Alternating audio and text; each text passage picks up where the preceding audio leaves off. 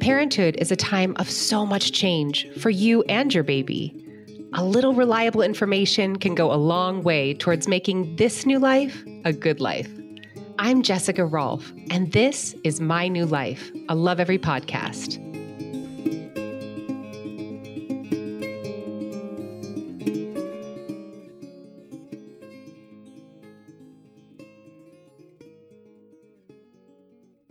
Giving birth is one experience in your life that you will never forget. There are so many emotions in the mix, both leading up to the birth and on display during the birth. I remember feeling a sense of awe at how my body was changing and the life evolving inside me. My husband and I were excited and nervous. So many questions arose. I met today's guest last year. She was in the process of publishing her book, Bumpin', The Modern Guide to Pregnancy, which she wrote while she was pregnant with her first baby. Leslie Schrock does not consider herself a pregnancy guru, but instead a curious person who found trustworthy resources for pregnant women in short supply. She talked to all varieties of experts in writing her book, and I'm thrilled that she's sharing some of that expertise with us today. Hello, Leslie. I knew you before you launched your book, and I can't wait to hear a little bit more about like what did inspire you to write this book about pregnancy. Yeah, you know, I always kind of thought I would write a book but I kind of assumed it would be fiction actually, because I'm a lifelong reader. But truly, my own personal experience inspired the writing of this book. So when I decided to get pregnant, I was 35. I had spent, you know, I've been in health and tech for about a decade now. And I thought to myself, oh, well, this is going to be easy. I'll just get pregnant and that'll be that. And things will be smooth. And yeah, because, you know, I'm a healthy person. I, you know, thought I knew what I was getting into. And turns out, out, I just really didn't. So I had a miscarriage around five, six weeks. That was the first pregnancy. The second pregnancy, we had a fatal chromosomal abnormality that we found out about, and the baby wasn't growing. And we knew that it was going to end on its own, but it was still technically a termination, which was one of the most uh, I can't even describe what it was like going through that, having to terminate a, a, wanted pregnancy because it was going to end on its own in a few weeks was just something I didn't even know was a thing. And so, really, it was that second pregnancy that inspired me to start learning and learning everything I could about all of it and realizing that a lot of the literature and a lot of the conversations we have about pregnancy don't really reflect the needs of diverse working families. They're written kind of in this binary way you learned how to be your own medical and birth advocate through this process. Tell me about this advocacy and this importance of being your own medical and birth advocate.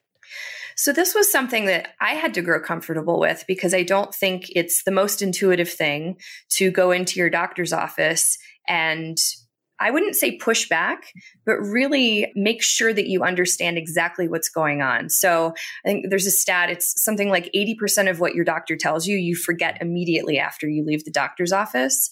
And I knew that from my work in health, uh, my long time work in health, but I was surprised when it started happening to me. And I had to make sure that my husband and I were taking notes when we would go to appointments if it was anything important. But really, it started small. You know, when things started to not go so well for us, I realized I didn't understand why things weren't going well. And I had to ask my doctor, like, why did I have this miscarriage?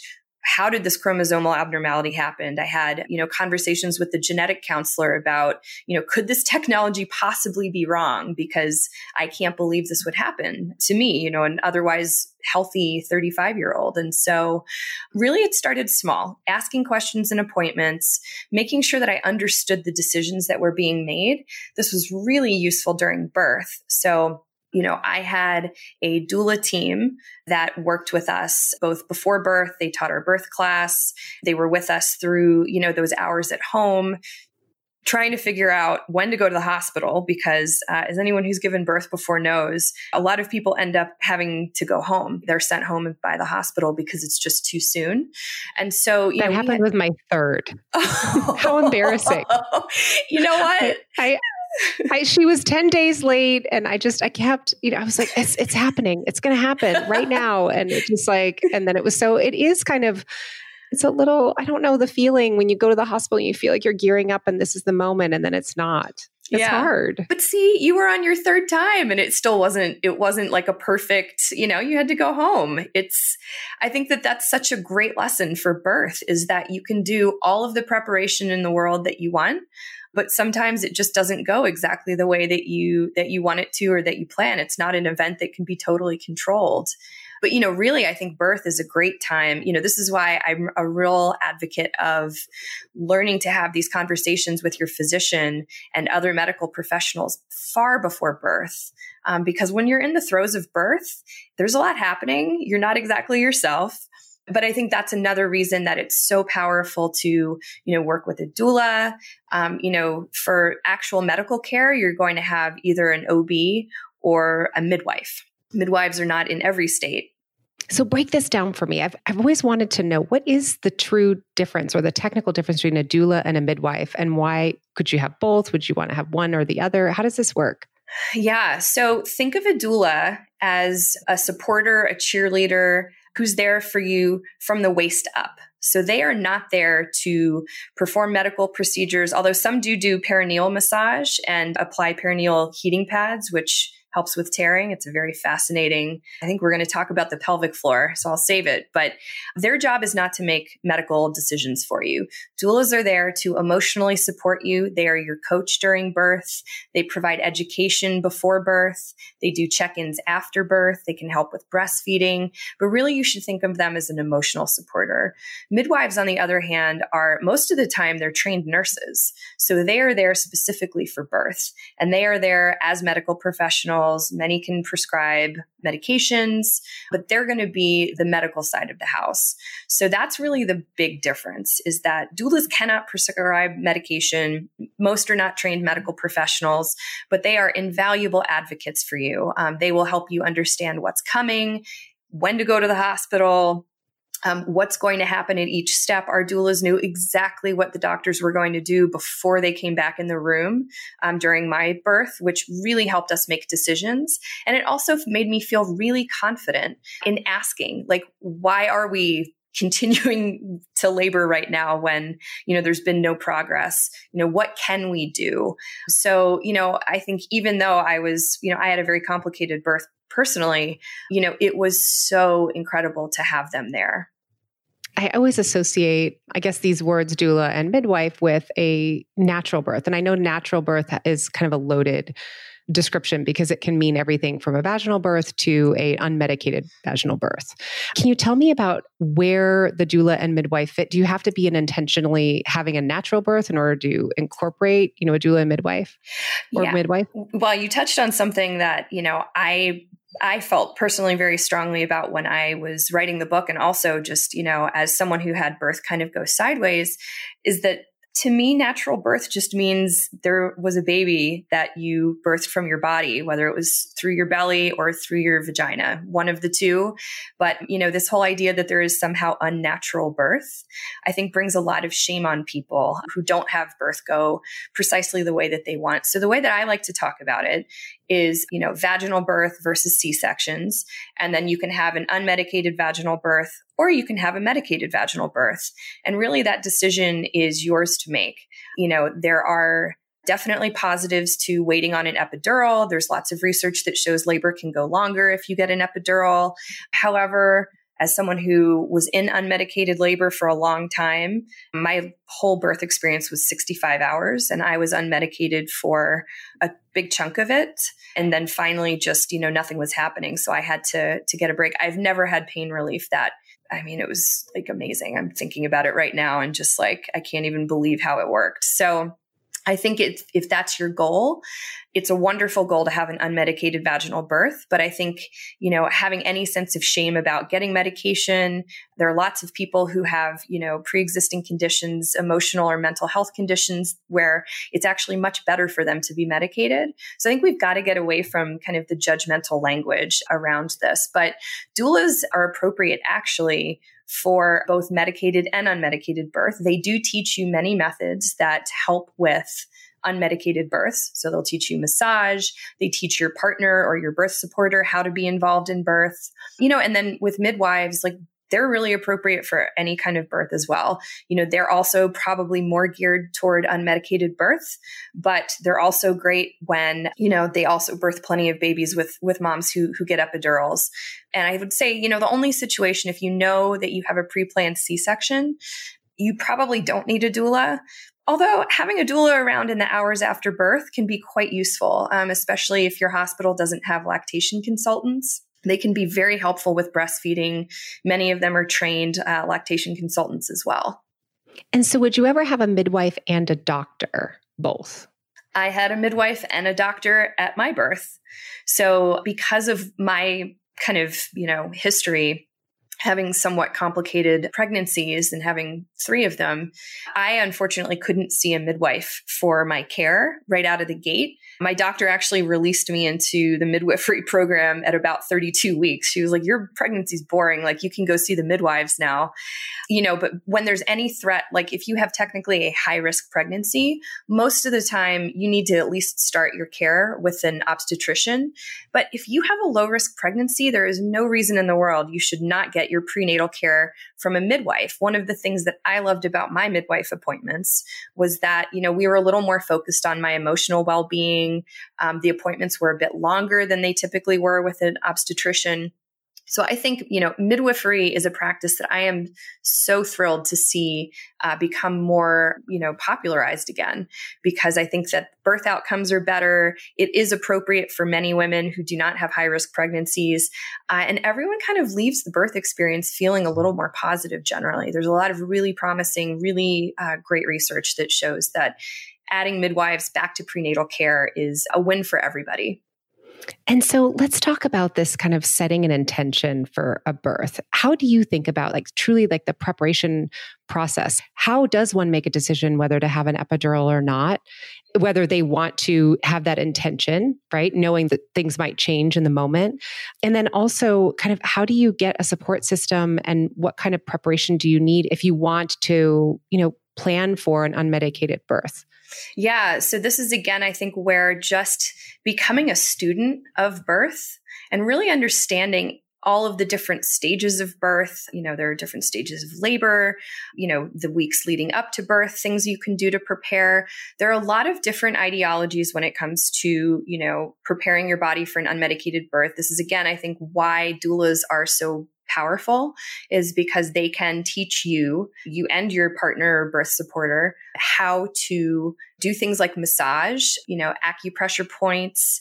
And then I think there are also lots and lots of great frameworks for, you know, preparing mentally, which I think is the the real thing to do you got the Bradley method, you have Lamaze, you have hypnobirthing, meditation, and what you choose is really specific to you. There is no one right way to give birth, and there is no one right way to prepare your mind for dealing with, you know, what can be pretty intense labor pain. So, for me, the way I, uh, that I like to think about it is, you know, birth preferences. So I think the word plan can be pretty dangerous for people because if it doesn't go according to plan, as anyone will tell you who's given birth, like something inevitably will not go exactly the way you thought it would.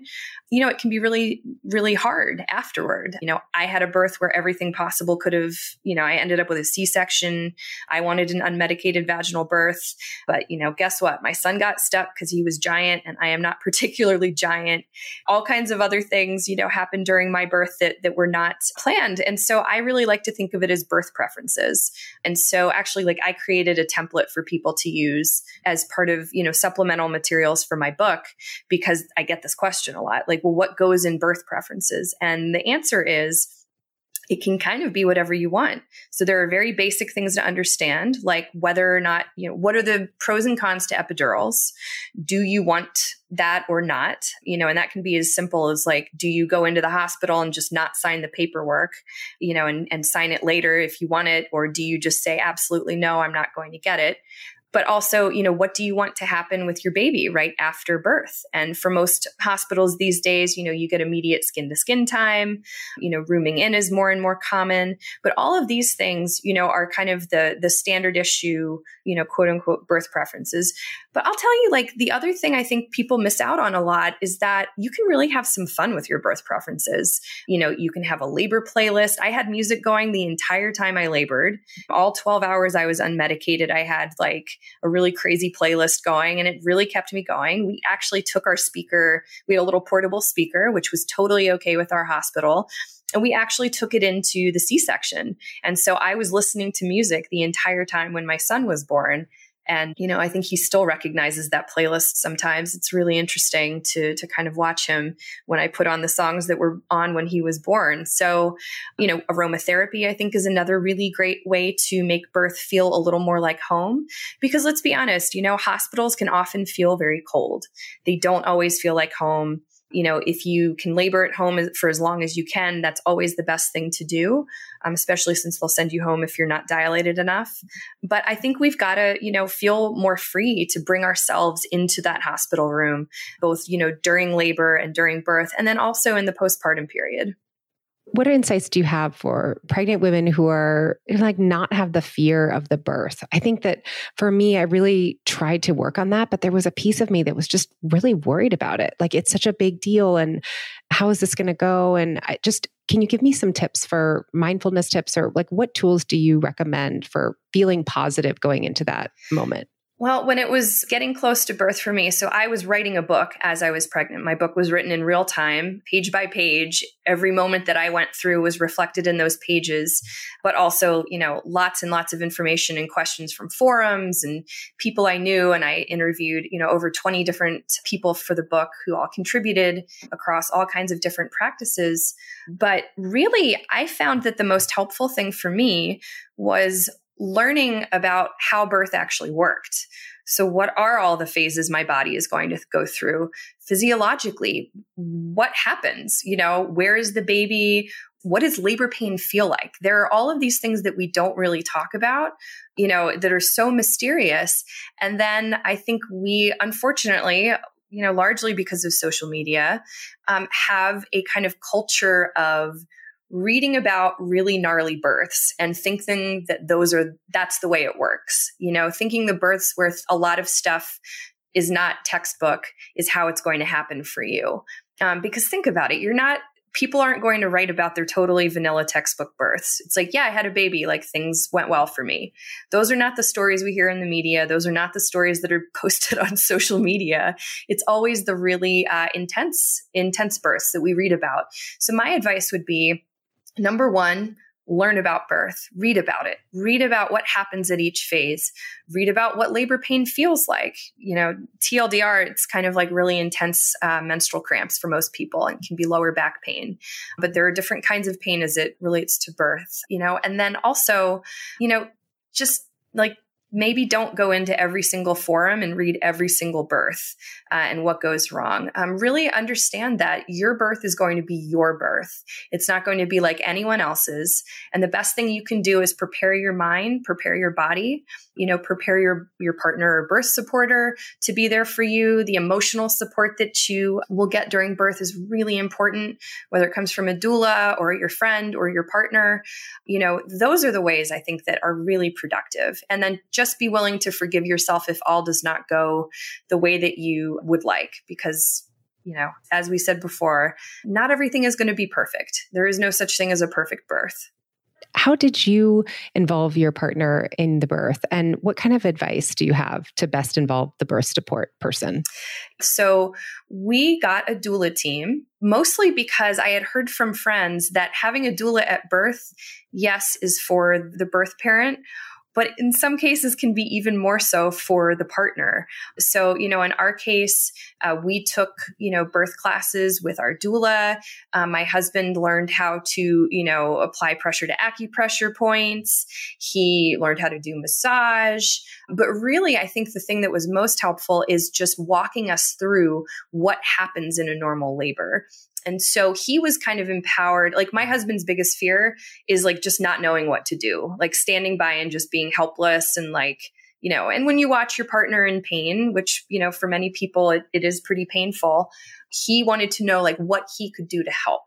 And so the doula was there for him to say, like, now maybe you can try this now maybe you can try that. I think Bradley method and, and some others, you know, don't necessarily involve a doula and they can actually help you really, you know, your partner in many ways becomes, uh, you know, fully in that role. So I think it's really teaching your partner, you know, kind of here's some, some things that we know work, making that person feel empowered, and then also like accepting help. I think this is another area where, you know, it's really useful to learn it while you're pregnant because when you become a parent, when that baby shows up, uh, learning how to accept help is so important. You cannot do it all yourself you have a, a, real interest in pelvic floor support, pelvic floor help.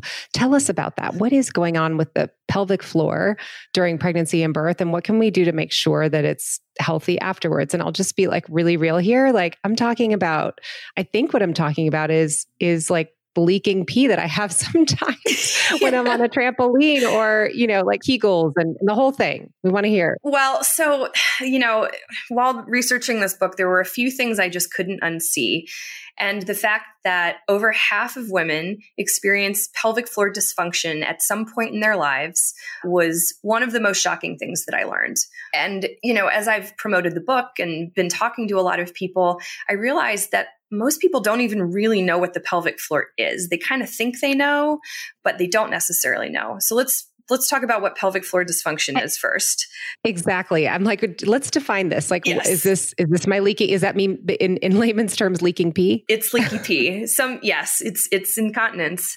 Um, Post birth incontinence is very very common. Even if you don't have long term pelvic floor dysfunction, most people are leaky for like the first six weeks. It's just a thing. Everything has you know, you've been carrying a bowling ball on your abdomen. Um, you've been putting all this pressure on your pelvic floor. So, what is the pelvic floor? The pelvic floor is the, think of it as a sling holding up your uterus, your bladder, and your internal organs. And so, you know, we know pelvic floor dysfunction, which is mostly incontinence or pelvic organ prolapse, happens in over half of women.